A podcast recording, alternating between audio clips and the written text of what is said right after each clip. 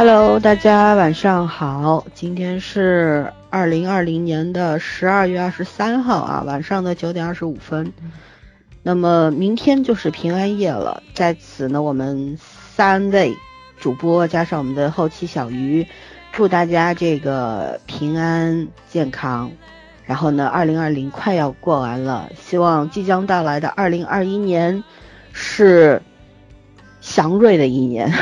别别别别再搞这些事儿了，受不了了。对，那么冬天呢进入了正题啊，上海呢总算是入冬了，但呢跟你们北方中原的冬天比没法比，因为我们现在还在五度到十度中间横跳，然后据说下周二要到零下七度了，我很期待，因为上海多少年都没有什么零下七度这种温度了。嗯，其实我作为一个在冬天出生的人，其实对冬天还是蛮有感情的，也喜欢啊。今天的主题呢跟冬天也有关系，我们呢准备在二零二零年的最后的一两期节目里边，为大家做一个冬日片单。中间呢，第一期我们想先做电影，推一些我们自己喜欢的，适合在漫漫的冬夜里边。观看的电影啊，能够让你心里边舒舒服服、暖暖的那那些类型的电影，或者说有所启发的电影。然后呢，第二期呢，我们会做电视剧类型，那就可能比较多啊。所以今天晚上我们就来先做第一期冬日片单之电影片。嗯，我们大家三个人呢各自拉出了几部喜欢的电影，嗯，可能不会。太详细的剧透给大家，我相信我们聊到的一些电影，肯定作为像我们的听众都是影迷剧迷嘛，可能都看过，对吧？但也有一些比较小众的，可能大家没看过，那么我们就不做详细的介绍，因为剧透就没意思了。所以我们可能只会讲一个大概的故事的更概，然后呢讲一下呃哪些呃或者说哪些导演、编剧甚至于演员是大家耳熟能详的。这样子呢，大家有兴趣的话就摘取自己喜欢的，慢慢的去观赏，好吧？希望能够，因为今年春节是在二月十二号，还蛮晚的，所以说呢，这个冬天还蛮长的，对不对？我们是需要一些影视作品、文学作品来帮助我们过冬的。那么废话不多说，我们今天就开始了，好吗？我们先让崽儿先来推一步，咱们就轮着来吧，好吧？枣儿来，好的。我这部影片呢就非常短，是一部短片，其实算是很很多年前的一部电影的后续，叫做《真爱至上》，这也是非常有名的一部圣诞电影嘛，就每年可能都要刷一下。呃，二零一七年的时候出了这个《真爱至上》的红鼻子日特辑的时候，我就一直没有看，就到现在了我也没有看。我觉得今年这个圣诞节，我想把这个遗憾补上。它虽然非常的短，就是。呃，也是十几年后所有的人在合作嘛，但是看的时候你可能会比较有感触，因为很多人都是熟脸，都是咱很喜欢的人，比如说什么憨豆啊，啊休格兰特啊，然后那个呃科林费斯啊，还有那个华生啊，都是这些人在演。十几年前的时候，怎么可能咱们看他们的时候还还觉着啊有有些人不太熟。但是现在你去看的时候，发现你们所有的人，然后你都很熟悉，甚至于可能有有一些非常优秀的演员已经离世了，就是那个谁，嗯，咱们《哈利波特》里面的那个那个，哎呀，我现在脑子特别特别特别不好，总之名字在嘴头上说说不出来。中老年人了，大家理解一下。对对对对。嗯，常规性的健忘，嗯嗯，对，常规性健忘，就总是哎想想半天也想不起来，到现在我也没想起来。然后这部短片它那个就是在二零一七年三月份的时候播出的，其实播出的时候可能也鼓励了很多英国人，因为三月二十二号的时候那英国议会大厦就发生了恐怖袭击嘛。这部电影是三月二十四号的时候，就这部短片是播出的。然后当时出来了之后，很多人都在网络上说，就是因为前面发生了一场悲剧。但是这部电影出来的时候呢，又有一种安慰大家受伤心灵的这种作用在，所以其实它是有一定意义的。但是我到现在也没有看，我现在就想把它补上。嗯，当然在看之前呢，可能先去把两千年出头的那部《真爱至上》再看一遍，然后你再看这十几年的时光流逝，然后这些人再出来发生的一些故事是怎么样子的，我是挺期待的，但是又怕自己可能期望太高，看完之后又去失望，因为当年的《真爱至上》真的是太经典了，所以呢，有一点点小忐忑吧，就是呃，我也希望看过没看过的朋友们，然后看看。给我们留个言，大家都有什么感触没有？对，因为这个互动，我觉着可能相对来说就是，嗯，怎么说呢？因为毕竟咱中国人其实是不怎么过圣诞节的，大家可能在圣诞的时候气氛比较大的，就是商场里面的一些个什么促销活动啊，或者说是一起出出去看看圣诞树啊，看个电影啊，大家拍个照啊，聚个会啊，是这种，但是。去了解这部电影的时候，你会发现，就是国外的这种过年的文化或者说传统啊，可能有很多比较触动人心的东西，跟咱春节是相通的。这种文化上的交流，哎，大家有没有需要一起去沟通一下的？因为咱群里很多人不都在国外留过学吗？像老森也是，他们可能对圣诞节的感触就跟咱们这种没有没有，我我我我我我喜欢的是我们的春节。好吃的多，对吧？对，对对对，就像这种沟通，咱们可以去聊一聊。对，嗯，OK，我推荐完了。嗯，下一位。好的，下一位，万一不是我讲话怎么办？没有想过这个问题。没关系啊，那就圣诞变变鬼节嘛。嗯，那我我推荐一下岩井俊二蛮早拍的一部。情书是九五年的，哎呦，然后我们说催泪弹片片段，嗯，也没也还好，其实当年看可能会有一点，但是现在不会了。就说白了，就是当时说要拉冬季片单的时候，我会觉得这个片子那个中山美惠的那在就是在雪地里面那个女版藤井树是那个镜头实在是印象太深刻了，啊，加上岩井俊二的这个镜头语言一直很文艺嘛。然后看的时候又比较年纪又比较小，所以印象很深刻。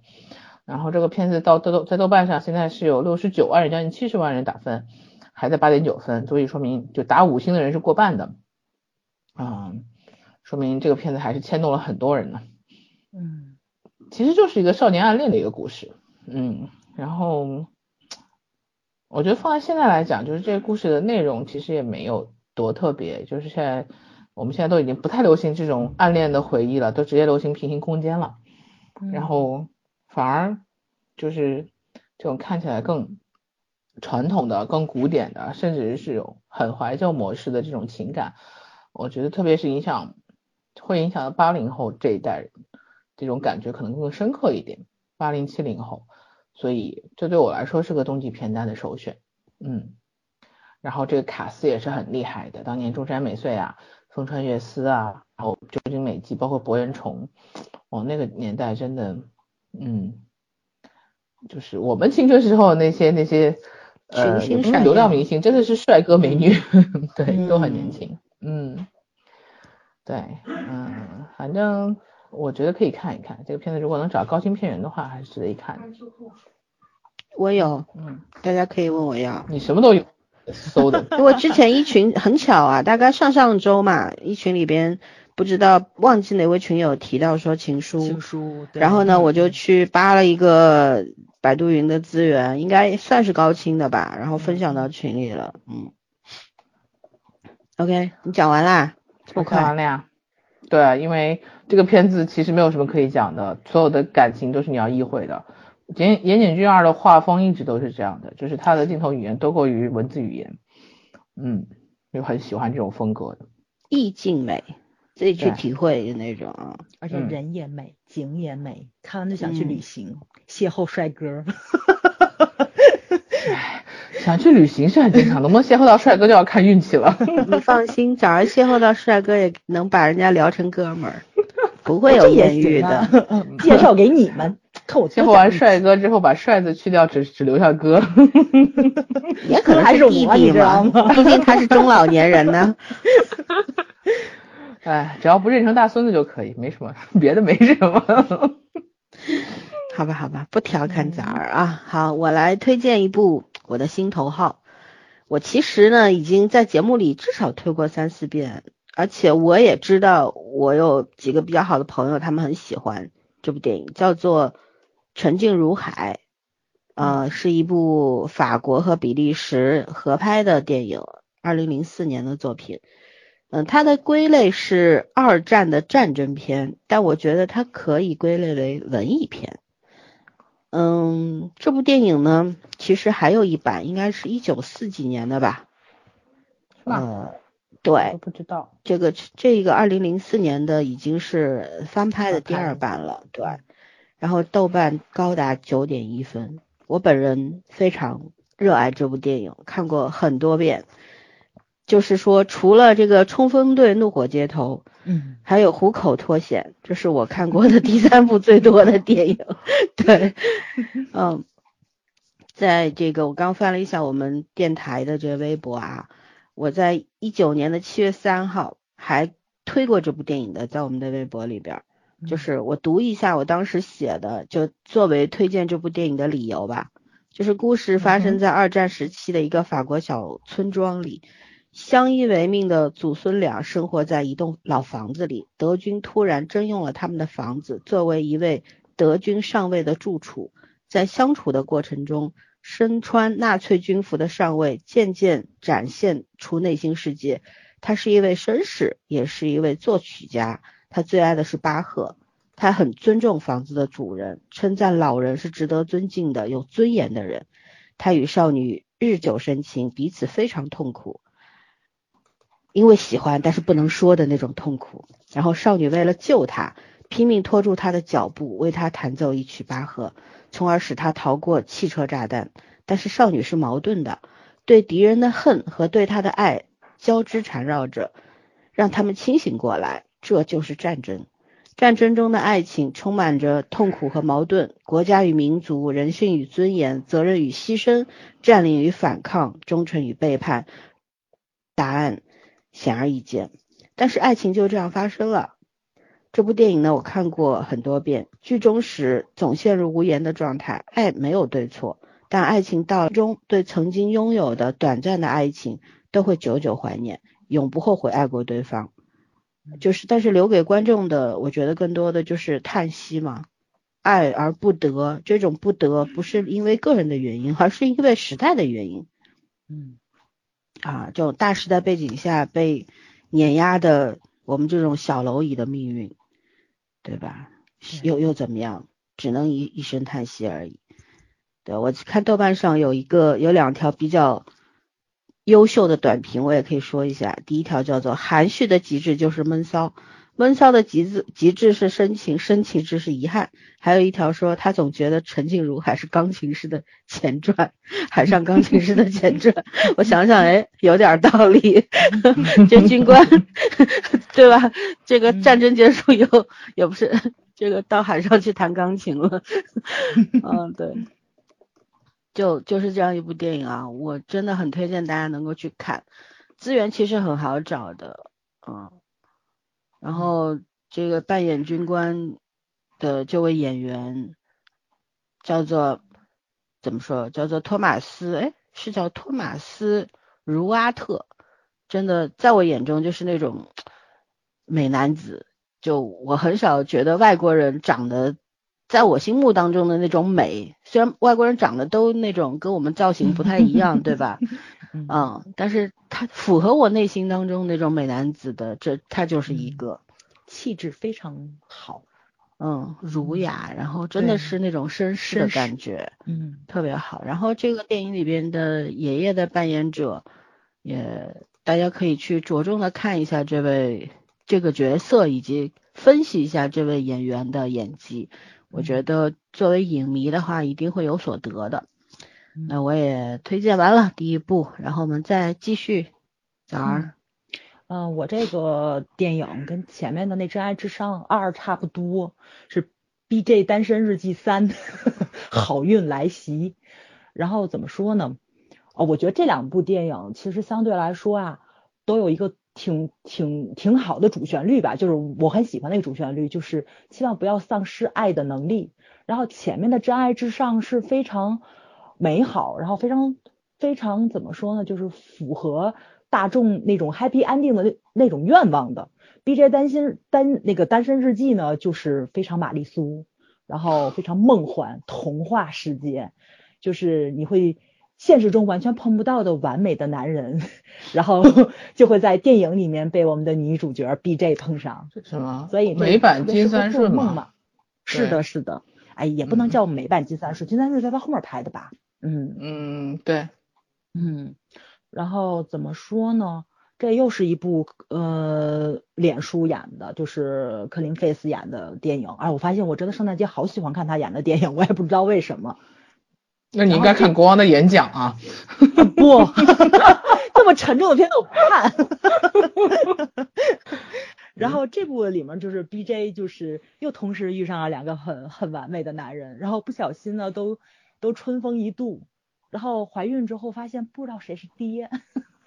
然后就会就会好像就会发生很多这种笑料嘛，就两个人都都想来承担责任这么样一个很完美的事情，怎么不能说叫完美吧，就是一个挺喜剧的这么一个事情。但是你能看到，不管我们的女女主角，嗯，不符合大众的审美，比如说她很胖，然后呢。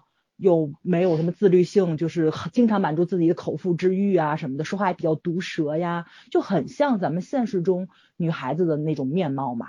就即使她不修边幅，也会有人，但是只有电影里面的女女主角碰上了不嫌弃她的男主角。然后我们可能被传统要求的就是，就是要有，我觉得她多多少少一是反映了广大女性的一种愿望，还有我们就是。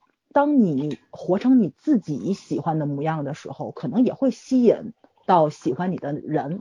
他们都是因为你本来的样子去喜欢你的，虽然可能性非常低吧，但是咱不能否认这种爱情可能不见得发生在自己身上，但是可能会发生在别人身上。这就是这部电影非常美好的地方。而且，B J 是一个很独立的女性，即使她有非常非常多的缺点。有非常非常多的人会觉得她是剩女，她是被别人不要的女人。但是在电影里面，其实呈现出来的，最后她选择单身的那个选择都是她自己做出来的。她其实是一个非常独立的人，从思想上就很独立。我觉得这是很多咱们看什么大龄剩女啊，或者说是那种，嗯，就是单身女性的那种喜剧电影里面很难传达出来的一种信号。但是《B J 单身日记》其实是多多少少有那么一点点的这种怎么说呢？就是独立女性意识的这种传播作用在。不，但是我觉得可能很多人都觉着我我说的这有点过于主观跟片面吧。但大家个人的感受可能是不一样的。这个女主能得到全世界人民的喜爱，势必她身上是有她可爱的一些个特质在的。所以我希望大家都去看一看吧。对，一二三其实都挺好看的。第三部其实豆瓣评分挺低的啊，那挺低的，还七点三呢。对，所以呢，就是它完美的做到了爱情与喜剧的结合，而且是三位演员都非常的厉害，演技非常的棒，是让你能够相信这种童话故事在现实中存在的，就能他能把很荒诞或者说是呃让你不相信的一些情节演得很真诚，就是。你相信它是存在的这种能力，我觉得其实是很多演员都不具备的，就是像这种爱情片嘛，CP 感或者说是演出那种很浓烈或者是很很悠长的那种感情，其实是挺难的。但是他在一部喜剧片中是呈现出来的，嗯，所以值得去看一看。圣诞节毕竟是一个非常好的日子嘛，然后值得去看这种电影。对，嗯，我们今天讲冬日片段，不仅仅是圣诞节啊。哦，好的，好的，整个冬天 都能看。对，整个冬天 都能看，温暖一下大家。外面冷，但是心是热的嘛，对吧？嗯。OK，我结束了。哦，我要说一句，就这部《好运来袭》是二零一六年豆瓣评分最高的爱情片。哦。没想到，七点三，我觉得已经不高了啊，它竟然还是评分最高的，可可见大家对爱情的要求还是挺高的。嗯，OK，我结束了。嗯，好的，我先说一下一个，早把我要推的片子推过了，然后啊，这样撞片子了，嗯，所以 来没关系，你你聊两句嘛。没有，我那个片子我就补充一点，那个片子。分数高，除了电影细节包括演员之外，还有一个很大的优点，音乐。那片子音乐太牛了，选的，然后班底很好，有兴趣的话可以去去可以去当一个原声听一下，嗯。然后换的是，算了，我先换个吉利点的吧。那个 有什么不吉利的吗？对，那个我想讲那个，我当时我之所以刚刚说我为什么只有四个片没有五个片，我觉得那片不吉利。嗯，然后就冰河冰川时代，我其实是一个不是很喜欢看成就是那种大片动画片的人，然后。就看也是看的，但是你让我去主动去选，我是多数我是陪别人去看的。然后呢，唯二的我两个我真的是很喜欢的这种，嗯，就是拍了很多部，或者是说反复在拍，但是我觉得哎每一部我都有兴趣看。然后冰川时代就 S A 也叫冰河世纪嘛，这个是一部，然后一个系列，还有就是阿凡达，阿凡达那个有点超纲啊，其实，嗯。就是这两部算是我真的是想起来，我这么多年看过所有的动画漫，就是动画型里面我最喜欢的。然后说回这个冰川时代，呃，首先它真的很幽默，就是这片子里面的从动物的造型来说，还是从它这个情节设计，就是没什么，基本没台词，但是场景会让你觉得超幽默，有点当年我看《超曼 Jerry》时候的那种感觉嘛，就真的是想象力很丰富，然后场景联合的很现实。嗯，然后另外一个制作就不说了，那个这种，呃，这个这个这个水平是在那放着的。然后评分，先我就从第一部先说第一部，因为他已经拍了五部了，我五部都看了。然后第一部现在豆瓣有八点六分，就是四十八万人，将近四十九万人打分，还是八点六分，所以相当的高的分数。呃，里面动物的造型，然后包括那个情节有意向的。就是岂不是说别的片子不出色，可能作为影视角度来讲，别的片别的动画片更出色。但是这个片子真的是让你顺理成章的去接受了一个需要做环保的一个概念和衡的一个状态。所以我觉得就是这个是作品的魅力。嗯，然后我建议这个冰川虽然虽然现在是冬天冰天雪地的，但是可以看。嗯，今天是卡，然后基本上。那个影视平台都会有的。啊，刚卡了一下，嗯，啊，然后基本上就影视平台，大部分影视平台都有的，就是腾讯、爱奇艺什么的都会有，所以我觉得这也可以反复看，没有什么呃界限，其实一年四季都可以看，但是它那个场景就我觉得冬天看可能会更有感觉，嗯嗯，啊，我说一句啊，就是我第一次看《冰河世纪》，我看的是盗版盘。然后我到现在都都记着它这里面的，就是因为很烂嘛，就超级盗的那种，呃，因为上片比较快嘛，所以你就你就只能就不看。它里面的翻译真的是烂到一定什么地步，就那 Diago 你知道吗？就那个 对，翻译是大阿哥，所以我到现在都记。皇阿玛在哪？对对对对对，大阿哥就一直是大阿哥。后来后后来发现，嗯，还是那个电影院版本翻的好一点。啊，好晕！哎呦，好吧，支持正版啊，对，支持正版，对，一定要支持正版。嗯，OK，又又到我了是吗？嗯，呃，那我就推一部法国电影啊，我今天推好多法国电影，叫做《刺猬的优雅》，嗯，是有同名小说的，然后呢，小说和电影我都看了，我都很喜欢。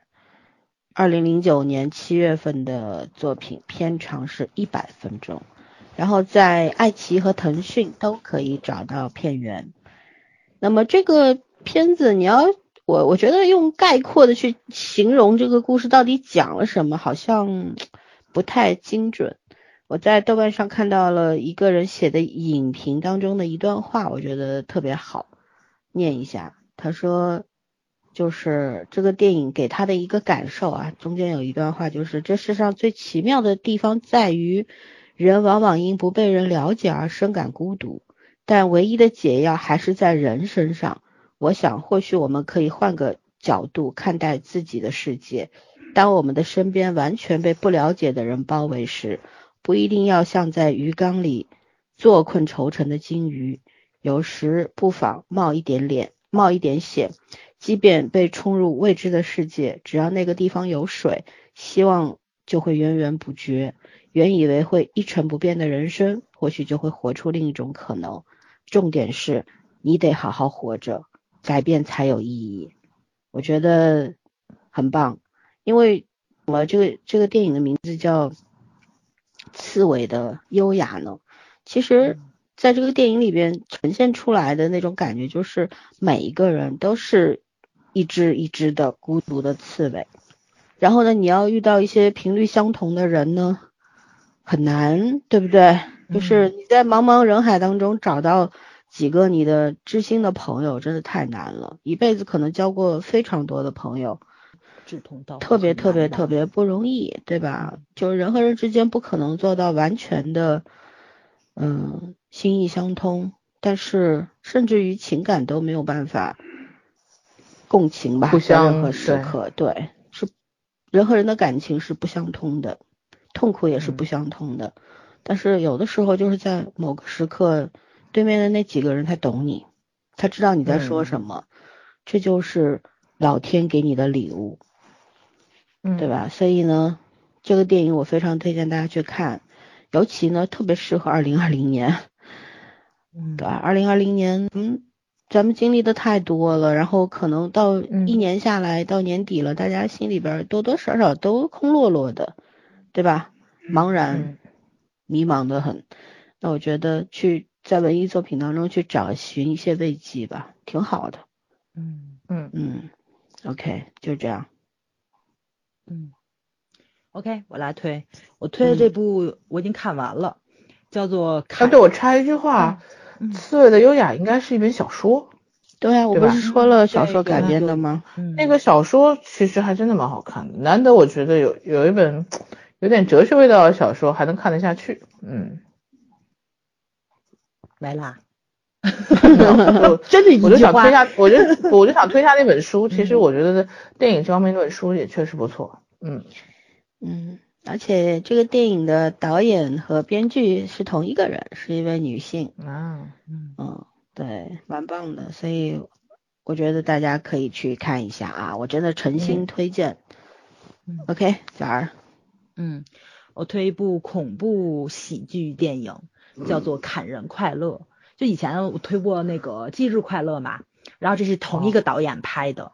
然后《今日快乐》是那种陷入时间轮回，就一天一直在重复嘛，女主一直在被杀。对，我看过那个片子。对，那个很好看。那个《今日快乐》还有第二部也还不错。然后这部《砍人快乐》呢，它也是玩了一个经常会出现在青春片里面的花活。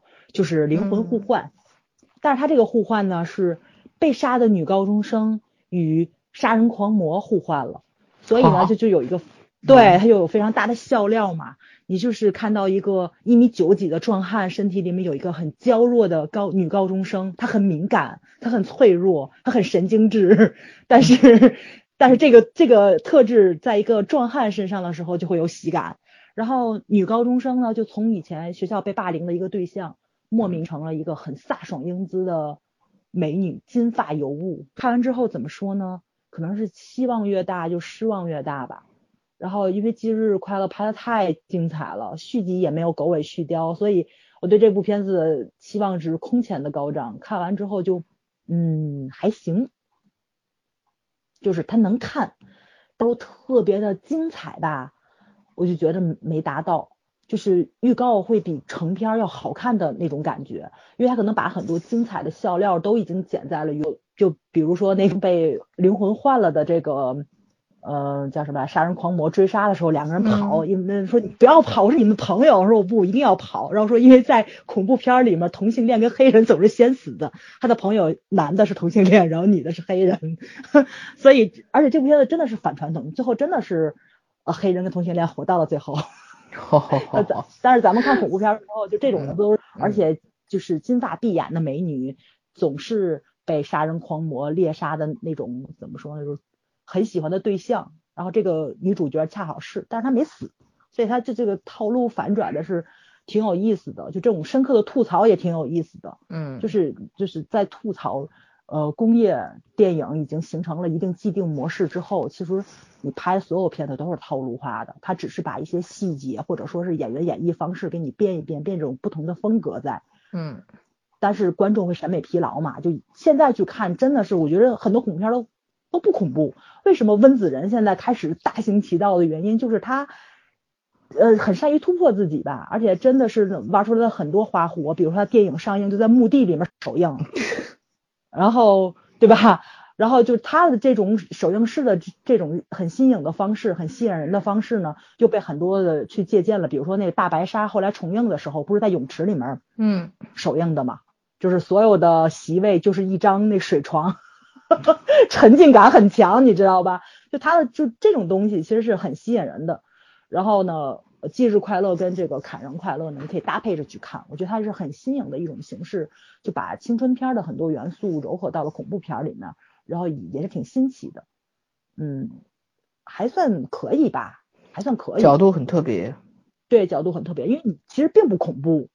然后你看的过程中吧，就有种爽感，你知道吧？就尤其是金发美女突然变成了就那种杀人狂魔，你知道吧？然后他也发现了自己的力量不像以前自己那一米九几大壮汉的那身体之后，他就会利用一些女性的优势，然后去杀人，你知道吧？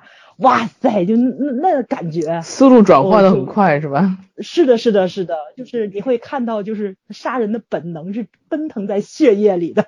基因如此，他就很热爱用各种的手法去把人干掉，比如说把人扔到了冰柜里面，急速速冻之后怎么怎么样的，所以挺有意思的，嗯嗯，看的挺爽。OK，我结束了。适合冬天半夜里边看是吧？是的，主要是不吓人，越看越冷是吗？关了灯，然后制造一些恐怖的元素出来是吧？嗯，它其实不是很吓人。就是笑料挺多的，因为崽儿是一个恐怖片爱好者，所以他说的不是很吓人。我觉得胆子小的听众们还是 掂量掂量啊，就是那种对对对惊声尖笑啊什么，就老美很喜欢拍这种片子嘛，就那种，然后青春恐怖片啊什么的，就是那种恶搞的，反正这些东西怎么看，就是说你要看的话你就麻木了，没没觉得那么吓人，容易就主要是看创意。但是如果像我这种基本不看恐怖片的，还是需要一点心理适应能力的。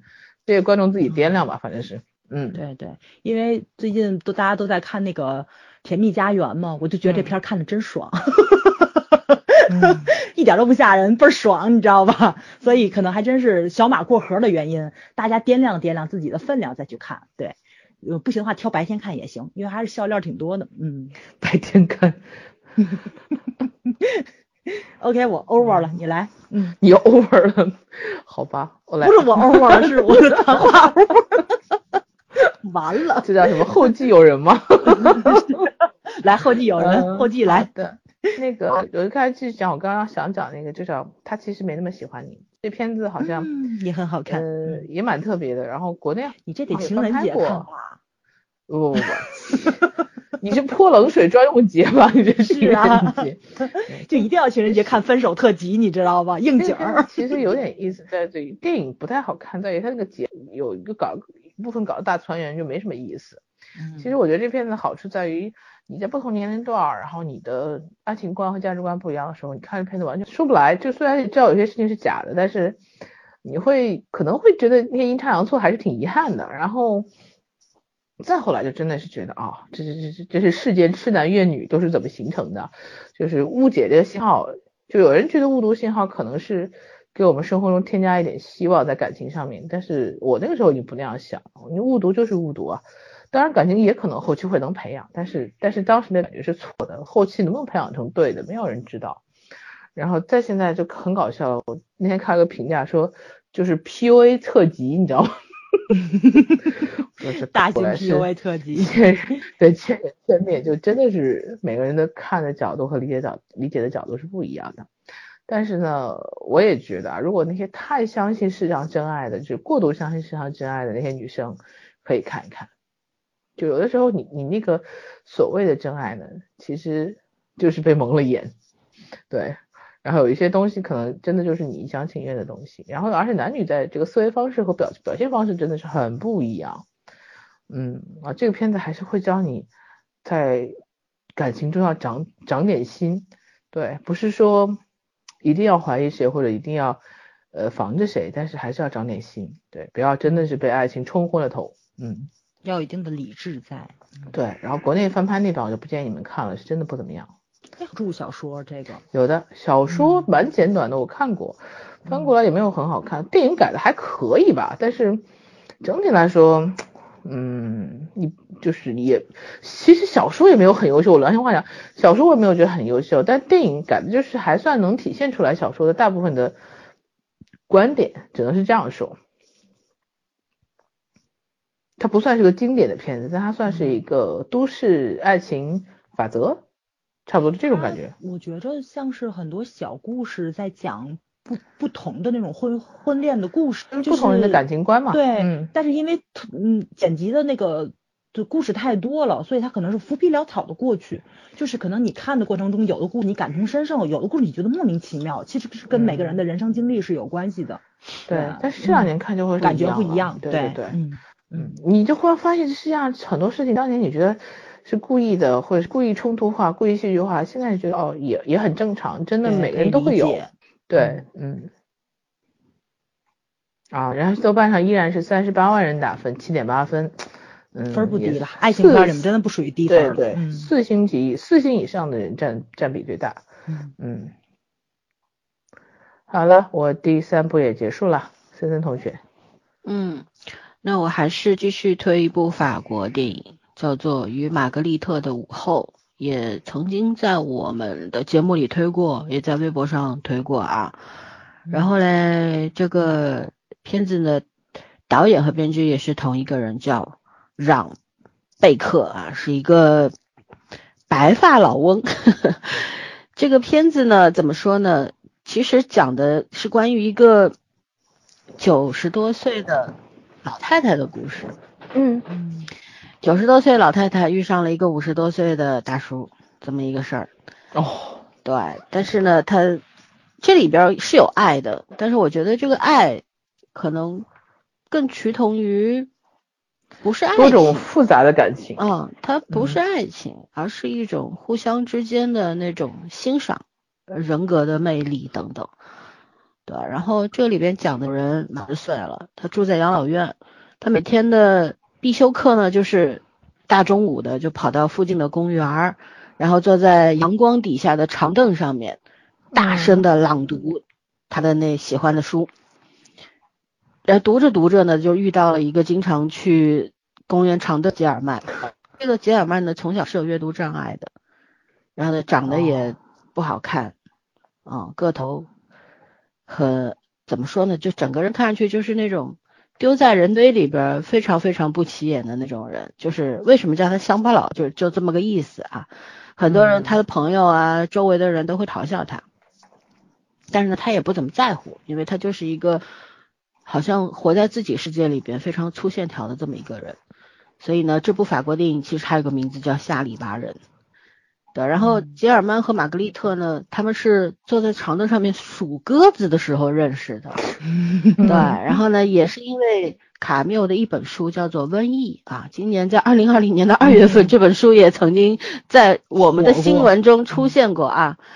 因为这本书呢相知，然后呢，就说完全让玛格丽特没有想到的事情呢，就是这个有阅读障碍的这个下里巴人。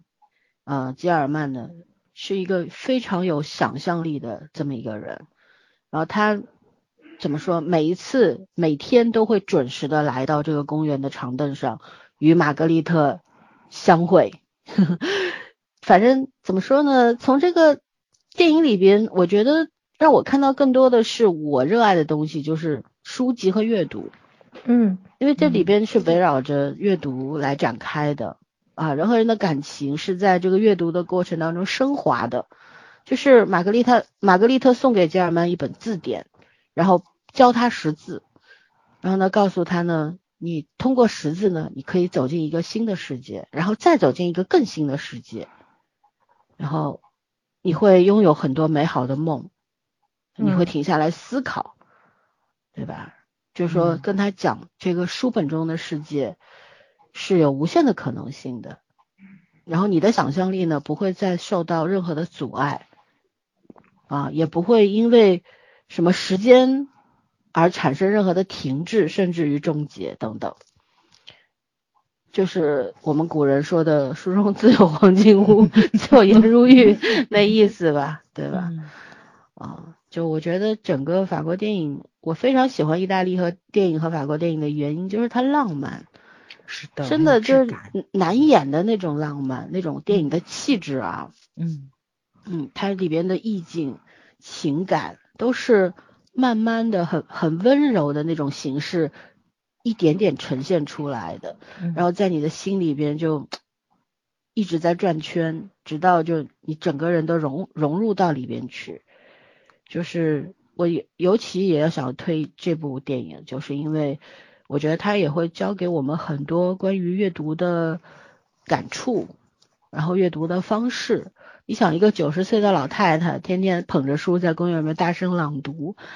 这个事儿，对吧？在常人眼中，可能就会觉得老太太是不是有点毛病啊？是不是就是觉得，嗯，为为什么他会这样？甚至有很多不公平的猜测在他的身上。但是，我觉得在看这个电影的时候，你会摒弃掉这一切的杂想，而是非常尊敬的去看待这样一个老人，就是他，他对他热爱的事情是终身如一的，从来没有变过。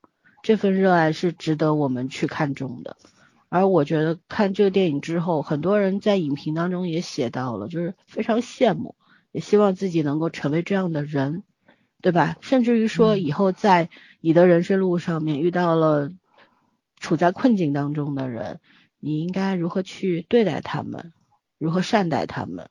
我觉得电影也教给观众很多，所以也是要想要分享给我们的。听众们啊，大家其实一年四季都是可以看，但我觉得在寒冬之中看这部电影的话，可能会让你的心里边，嗯，多一点点暖意吧。这这这一点暖意其实特别重要，对吧？嗯嗯，OK，那我们继续往下走。嗯，刚刚老三推荐这部电影，突然间给了我一个灵感，我想起来。一部非常经典的老片儿，嗯，叫《千面佳人》，一九六六年拍的，哇，嗯，略早，非常早，就找不到 片源，嗯，对，不太好找，找到也看不到。片子，这这片子我我印象中好像还是正大剧场放的，还是中央六放的，还是配音版的，配音也很经典。然后这个。故事内容，我觉得我要说完之后，今天今天肯今天肯定很很多人都得 着急看这片子。就是男女主，呃，就是这个女主出来的时候，就是嫁给了一个银行家，然后呢，她就怀疑她老公出轨了嘛，嗯，然后她有偷窃癖，她就一直在看心理医生。她怀疑她老公出轨的时候，她终于忍受不了自己，因为我爱你，我在隐藏我自己比较真实的那一面，嗯，然后呢，你现在就是我怀疑你出轨了，我忍受不了了，这你就假扮劫匪，把她老公的银行给抢了。然后，就其实是一部犯罪喜剧爱情片儿，呃，所以后面就发生了一系列的事情。女主就是，其实他是在暗示警察犯罪的人是他，但是从来没有任何人怀疑他，你知道吗？因为他很美丽，很可爱，就他的那种神经质的东西，就大家去看你就了解了，是让人很喜爱的。如果真正的傻白甜，你知道，他是冒充傻白甜的那种老狐狸，你知道吧？然后。当她老公后来发现是他老婆抢了自己银行的时候，然后他没有逮捕他老婆，反正两个人就相亲相爱在一起了。而且就是到影片的后半段的时候，你会发现其实那个心理医生也是很爱这个女女女女主角的。然后它里面所有的这种爱情的东西，然后是用一种很喜剧的方式去呈现的，就是很很高雅。我爱你，但是我不要，我未必要得到你。然后我爱你，我我尊重你，我并不是想要改变你。其实你是能看到，就是就是这个女的觉得她的她的老公跟她在一起的时候不爱她，其实她老公是很爱她的。她老公爱她的，就是表现出来的方式就是我尊重你，我不要改变你，你去做你喜欢的事情就可以了。但是女方就误会了，觉得你不在乎我，然后怎么怎么怎么怎么样的，就是嗯。他虽然是在讲一个，就是怎么说呢，就又又哎，我好像太爱看抢抢银行了，又有抢银行啊，又有什么偷东西啊，然后你是能看到，其实这个女主她偷的所有的东西，她偷东西那个就是偷窃癖爆发的时候，都是因为她在误会她老公的时候，她去偷她跟她老公很亲热的那些女人的东西，比如说她她过去跟人家整整头发，啪耳环就没了，然后那个一低头的功夫，那个女那女的项链就没了。但他后来发现，这些人为什么不报警？是因为这些珠宝首饰都上了非常高额的，就是那种保险。然后保险公司赔给了他们的钱，其实这个东西保险公司承担了非常非常大的经济损失，所以他最后也认识到了偷窃是一件非常不好的事情，就正面意义还是挺还是挺强的。以前嘛，以前的片子老片子三观都很正的，然后他也通过这一系列的事情发现了，其实上流社会跟他想象中不一样，也是很肮脏的。她嗯，她老公其实周旋在这些。呃，事件里面也是出于对他的保护，不想让他去卷进这这些事情，不想陪他去应酬，然后也不是不爱他，是因为太爱他了。所以这这些东西交织在一起，你会看的过程中是到最后结尾的时候才去戳穿了这个谜底，甚至于警察为什么没有逮捕这个女的，是因为警察知道就是这帮人就是经常骗保。并不是女主偷了他们的东西，他们去那个去申请保险，他们好多东西没丢，他们也去申请保险，就是那帮人犯的罪可能比女主还要大，所以这里边搅和了很多事情嘛，就挺有意思的。嗯，哎，我发现以前的老片子真的是很好看，就是他能他能把很多零碎的东西就都能给你讲的清清楚楚、明明白白的，而且还把感情讲得很透彻。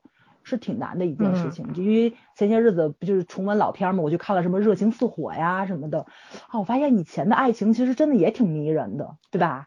没有接吻，没有上床，但是我很喜欢你，我就能跟你浪迹天涯，就那种浪漫，嗯，现在咱们的爱情故事里面是很难看到了。其实也有，只是我们的影视剧里边不拍这个了。对，对我们。就是把多元的东西变成单一的了。对对，没错。嗯，其实这是一种视野上变窄了，或者说是啊，你的心变小了，世界就大了嘛。嗯，还是要把自己的心灵打开，眼界打开，然后这个世界就小了，你呈现的东西就会简单。对，嗯。我突然间想起来，是老森给我的灵感，我还去查了呢。我还想这这片叫《千面娇娃》，后来想不是，叫《千面佳人》这个片子。然后豆瓣上只有两千四百人看过，评分高达八点七。对，太早了，太早了，一九六六年的。是，再多也是豆瓣人看过的，打分的人少，是因为再早看过的人不会上豆瓣。没错，是也不习惯上去打分。嗯。嗯，反正我看完之后，我当时特别喜欢那心理医生，因为这个女主每次走的时候都把鞋落落在那里，然后每次女主走半道想起来鞋没有拿回去的时候，就看见那心理医生倚在门框上勾着她的鞋，跟浪荡子似的等她过来回来取鞋，每次都是这个动作，然后就特别特别可爱。对，嗯，就是很多细节的东西，它是能把一个人的爱意就通过一个很很很短的，所以心理医生和这个女人在一起了。没有没有，还是跟她老公，就是她发现她老公爱她，她也爱爱爱她老公嘛。这就心理医生其实明白，心理医生就特别搞笑的，心理医生就是他得端着自己的那个职业范儿嘛，给这个女主做完心理辅导之后，女女主走了，他就转过来推开了同事的门，同事就扒夹子一合，等他躺那儿，我爱上了我的病人，我应该怎么办？就这个样子，你知道吧？就特别搞笑。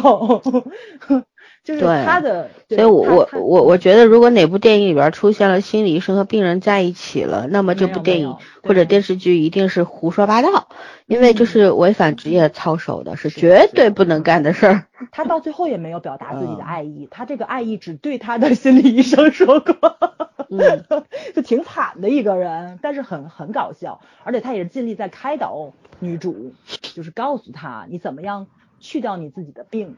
就不要再偷东西了，或者怎么样的，嗯嗯，就很很尽职。虽然他的爱情是悲剧了，但是这个人是很喜剧的，所以我很喜欢他。嗯，大家可以去看一看。嗯，这真的爱一个人，没必要跟他在一起。他过得幸福，然后你就幸福了，确实是这样。嗯，不是啊，现在抖音上面流行的是你幸福了，我就不幸福了；你不幸福，我就高兴。可所所以咱可能比较老派一点吧，嗯，可能跟以前看的影视剧也是有关系的，对。不是，我觉得就是，嗯其实内心里边大家都是希望能够有那种美好的爱情，任何感情在自己身上发生吧。只是现在人呢都喜欢逞口舌之快啊，追求短平快，不管什么事儿呢都是要争一个长短的，所以呢就，哎，我不知道是人类影响了。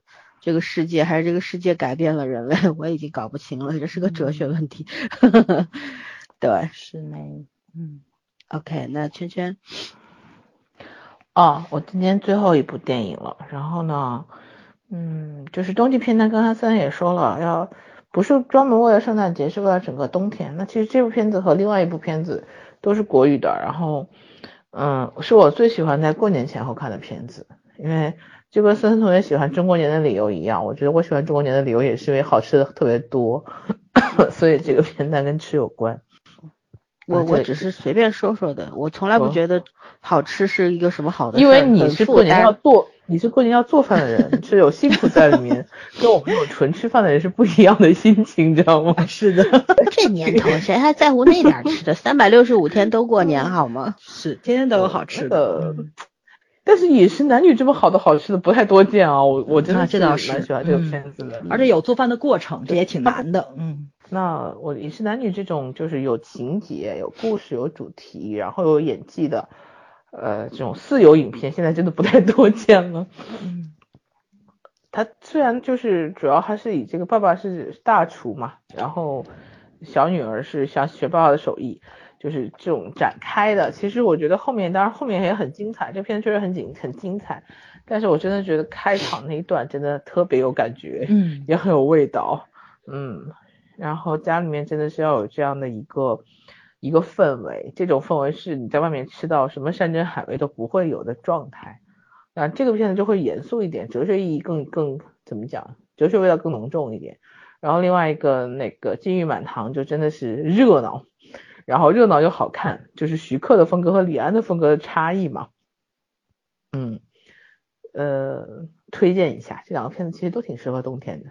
嗯哼，嗯，因为李安这个更就是饮食男女会更东方化一点，其实很多时候情感是向内表达的，然后另外就呃做饭只是一个手段吧，或者是一个牵引，嗯、线索而已。但是狼雄确实把这个一个大厨自己家做饭的一个状态，就真的觉得就人间烟火特别美好。然后呃金玉满堂那个戏就是真的是热闹嘛，就刻意去秀一些呃中国传统饮食文化，然后站的立场和角度要反映的问题都不太一样，就各各有特色。虽然这两个片子跟冬天没有什么关系，可是我觉得呃都还挺适合冬天看的。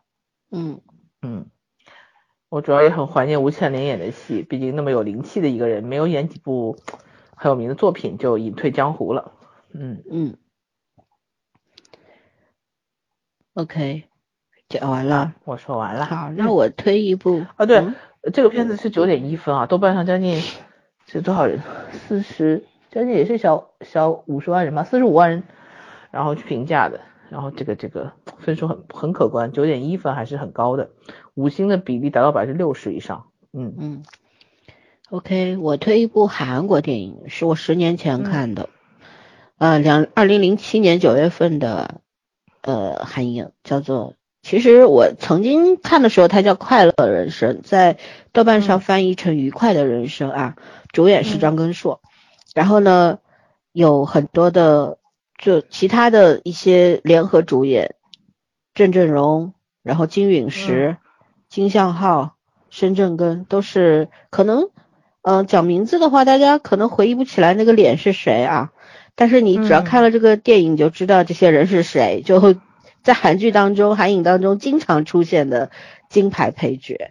对这个嗯电影呢，我大概也看过两三遍。就是当年我入坑张根硕的时候呢，就觉得这个电影可能是他最好的一个电影作品，因为他电影拍了大概三四部吧，但我最喜欢的是这部。电影是从一个是倒叙形式上来就是这个张根硕饰演的这个这个男小男主，他的爸爸去世了，去世了之后呢，家里边也真的是啥都没有，然后这个男孩跟他爸感情也不怎么好，然后呢，但是就是这个时候呢，他爸爸的几个朋友。因为来要来参加葬礼嘛，参加葬礼之后呢，就是这三个男人突然看到好友去世了，好兄弟中年不在了，就突然突生感慨，就三个人活的其实也不怎么如意啦。一个呢，呃下岗了，然后在开那个什么代驾，然后还有一个开了一个二手车厂，还有一个我已经记不清他是干什么的了，反正公司职员吧，然后。就人到中年的中年困境就是这样，然后这三个人呢，就是突然看到好友离世，然后看到好友的儿子，就突发奇想，其中的一位突发奇想说，要不我们再把乐队组起来吧？因为曾经这三个人和张根硕的这个父亲四个人是在大学里面组成了一支乐队，叫做活火山，是一支摇滚乐队。然后呢？每次每呃连续三年参加大学生歌谣节，但是每一次都是在初赛的时候就被淘汰了，所以呢，这个摇滚梦啊，在他们心里边就永远都没有实现过。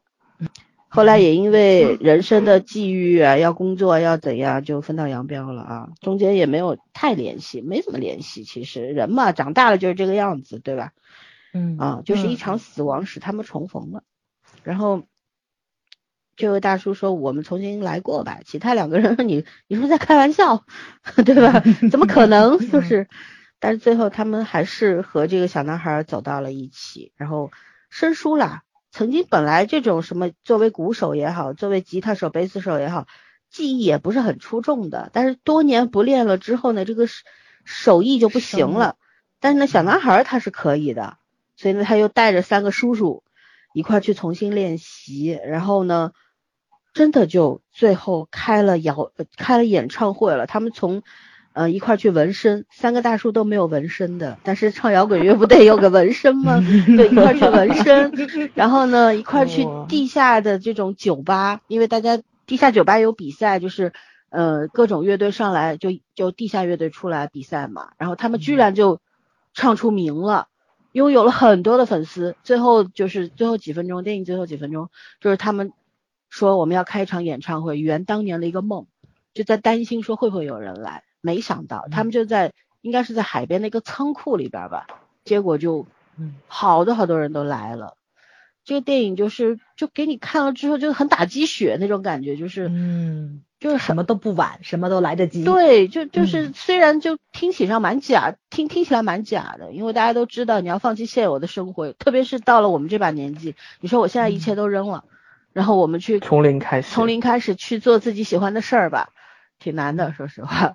我觉得做到 现在这个地步，像我们三个也是，我们只能去兼顾自己喜欢的事儿，比方说做电台。但是人生当中也是，因为都是目前还是单身，所以说呢，大家活得比较自由啊，自主权比较大，比较大，等等啊，才会让人生过得比较精彩。我觉得像。影片当中三位大叔都是有家庭有小孩的人了，所以他们丢下一切重新开始，就什么都不要了，开始唱摇滚乐了。你说这事儿匪夷所思吧？但是 最后哪怕是我觉得电影的结局挺是挺戛然而止，就停在了最美好的那一刻。但是我们可以想象一下，这个演唱会结束之后，他们应该也不可能真的能够凭凭这个。这个乐队出去挣钱，然后成为 super star 什么的，这是不可能的事情，是不是？生活还是要回到原来的地方。但是人生当中有这么一场狂欢，已经足以，就那种感觉啊，就很值得回忆。对，就就就挺怅然的。其实想到这些，嗯，然后呃，我我特别要推荐的理由是，其实这四位演员都不会乐器，当时为了拍这部电影。好像是学了半年还是一年的乐器，他们后来厉害到什么程度？他们可以真的是电影结束之之后，他们四个人开了一场演唱会。哇！对，就是真刀真枪的上去弹的啊，都没没有替手，没有什么替身帮你弹的，也不是对嘴型什么的，就真的自己上。就韩国的演员能够做到这种地步，对，所以咱们这小鲜肉吊个威啊，撅个手指头说努力了，真的不值一提，知道吗？就人家可以为了一部电影付出这么多，唯一的目的就是要把这电影拍好。电影的分不高，在豆瓣上就七点五分，但我在我心目当中八分是肯定有的。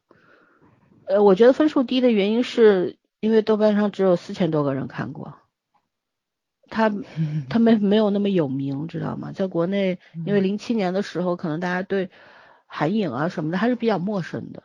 但我觉得，觉得大家如果找到资源的话，可以可以真的可以看一下，而且里边的张根硕是寸头，而且一身的。有肌肉，呃，就是他状态最好的那个时候，嗯，然后呃，弹吉他也是有模有样的，三位大叔绝对的让你觉得非常惊艳，惊喜哦，那个演技简直了，就是隆重推一下啊，一定是让你热泪盈眶并且快乐的电影。对，OK，讲完了，咋儿还有吗？嗯，有。而且预告片儿真的是超级精彩，我一直没有看，就是想咱那么好会引进，但是呢，我也担心他他剪片儿嘛，最后真剪了，剪两分钟下去，所以我到现在还还在琢磨要不要看。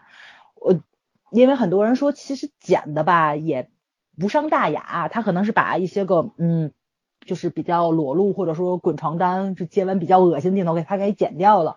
但是像这种类似于死侍的这种片子，你看的不就是贱嗖嗖吗？你看的不就是贱兮兮吗？你都给我剪了，我看什么呢？我们新秀种马不就是演的就是这个东西吗？你说说。所以我现在觉得我不打算去电影院看了，我打算就过些日子找找资源，直接下下来就就拿手机看就完了。对，嗯，我觉得像咱们这一代人啊，应该都是看着侠探韩宇良长起来的。不管是咱们国家进行了那种人民公仆式的剪辑的那那种侠探韩宇良，还是咱们看了一下就是翻译过来的漫画的侠探韩宇良，就是对这个谁对亚语聊都是比较有了解的吧，所以就肯定会去看。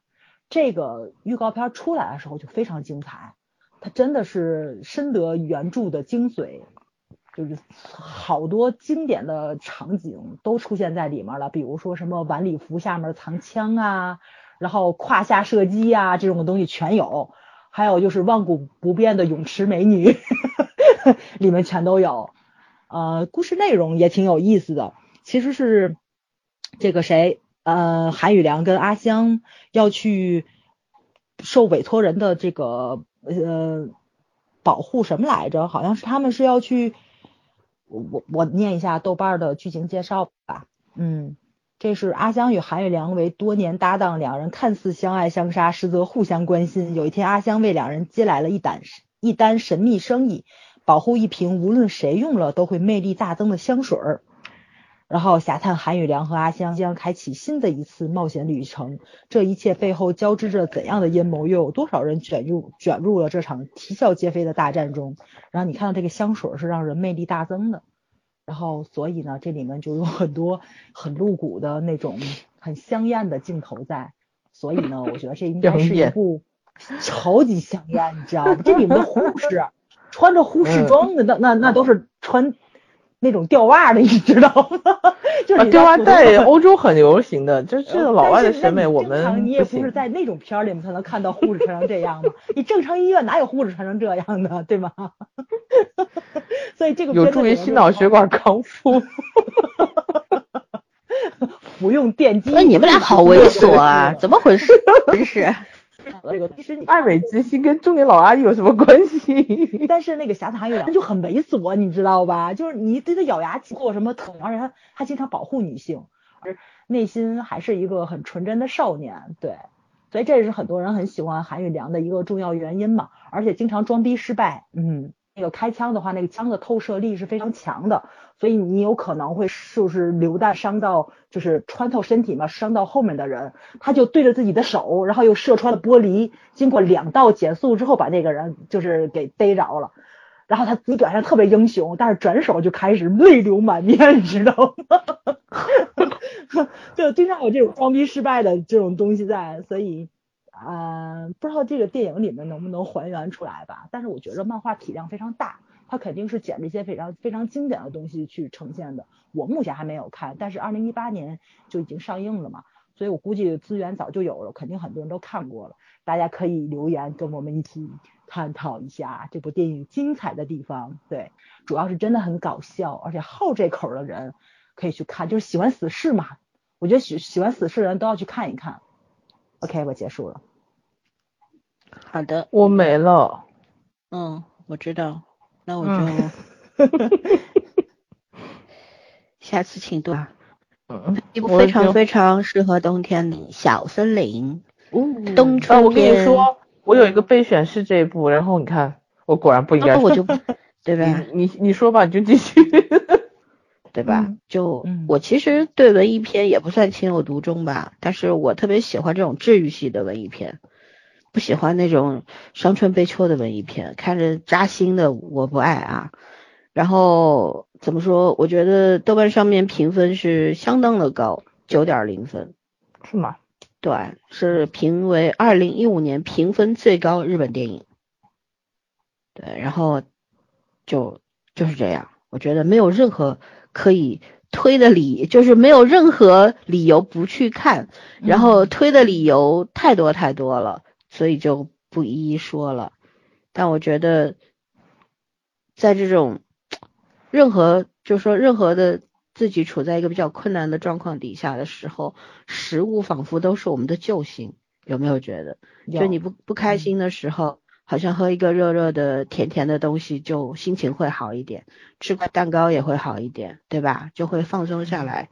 然后，嗯，像我的话，我就会早晨如果人不太舒服的情况下，泡壶茶，呃，慢慢的喝完，我也会觉得通体舒畅。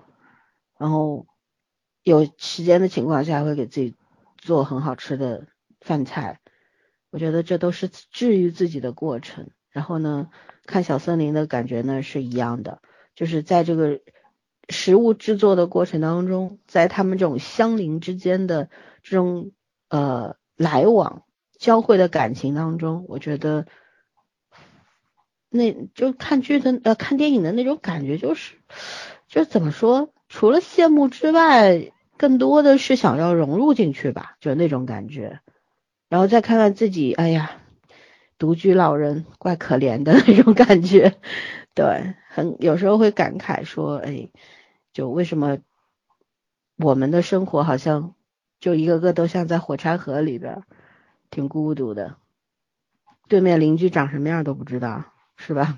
所以就会格外羡慕这种，嗯，很近的、很亲近的人和人和人之间的那种关系吧。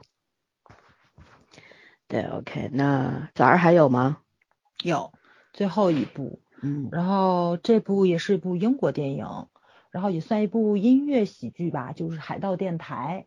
嗯，然后我估计很多人都看过。海盗电台很很有，就对很多电影都有启发的一个，嗯，是的，是的。然后虽然就是拍的比较晚吧，两千零九年的，其实跟现在比已经有十一年的时，会看到 OST 的电影啊，这部片子肯定榜上有名，因为它太经典了。它应该是涵盖了英国历史上非常有名的摇滚乐，就是纯英国摇滚乐。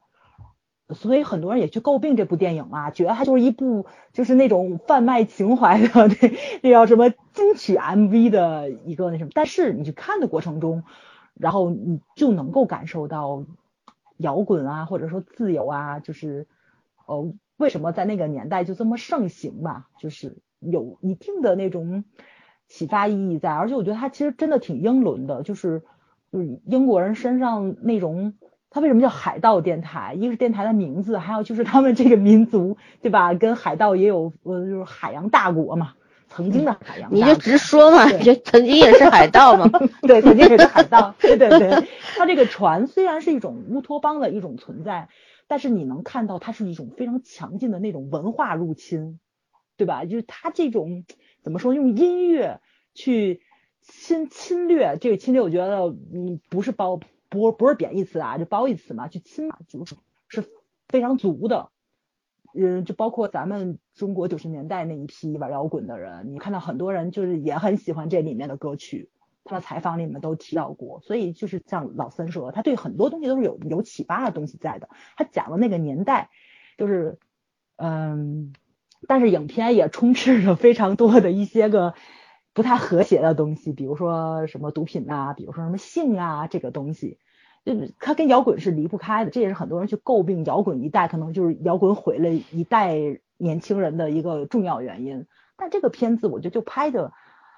非常的软毒品，我觉得这词儿用的不太好，就是它很吸引你，但是又不至于让你堕落的那种东西，它是恰到好处的展现出来。这个这些在海盗店在在这个海盗船上的这帮人的那种自由的特质是很吸引你的，然后就你很敬佩他们，但是要让你去过他们那种生活，反正我觉得我是不愿意过的，我只能觉得就是这个船只适合拥有他们这种灵魂的人去生活。我上去了，可能就毁了这艘船，就这种感觉。就他们是一个真正的非常和谐的一个整体，非常乌托邦的这么一个地方。但是这个地方是任何人上去都不太合适的。这也是我我觉得这个影片它也展现出来了这一点。就比如说他们请了非常多的那个歌迷上了那艘船，然后发现歌迷几乎都是美女，就几乎都是女性吧。然后在船上溜达的过程中，发现所有的女性都不见了，去了唯一的帅哥的房里，所有的美女都脱掉了衣服，哇塞，场景太震撼了，简直是！我觉得我好兴奋的有点有点不太对，但是他这个影片那个画面上呈现出来的那种特质，你知道吧？我觉得就只能发生发生在这艘船上。这个东西你如果说放到了陆地上，放到了任任何一部电影里面，你都会觉得荒诞，你知道吧？但是在那个场景里面，你就有一种兴奋感，你会觉得，哎呦天，哥们儿太会玩了，你知道吗？所以我觉得这个影片迷人就迷人在它这个恰到好处这一点，它抓住了，就很吸引你，然后又特别的，嗯，怎么说呢？不符合现实世界，不，所以它虽然是一个真事儿改编的，但是呢，就是又有很多超越了现实的意义在里面，其实就是一种精神家园的感觉，就就。这个影片就是自打这帮人们上这艘船之后，这个故事不就开始一落直那个就开始走下坡了吗？但是当最后所有的人驾着船去海外救他们的时候，我觉得也是很让人感动的。对，虽然这些人最后都走到了陆地上，他是有很多隐喻在里面的，都走到了陆地上。然后现实中的摇滚其实也差不多是这么个意思嘛，很多人都天天在闹唤着摇滚已死，这不只是咱。中国的歌迷在这么说，全世界的歌迷都在这么说，都在说摇滚已死这件事情。但是，呃，很多东西消亡，对吗？此消彼长都是有一定自然规律在的。你也是，嗯，对吧？时代在变，大家可能喜欢的东西就不一样。但是音乐类型，你只要传唱的东西还是。就是比较符合所有人类的追求，什么爱呀、自由啊这种东西的话，用什么方式去唱，我觉得其实都一样。我觉得这也是摇滚的一种精髓嘛，呐喊，然后反抗，这才是人类永恒的一种主题。对，所以这部影片非常值得看一看。嗯，OK，我讲完了。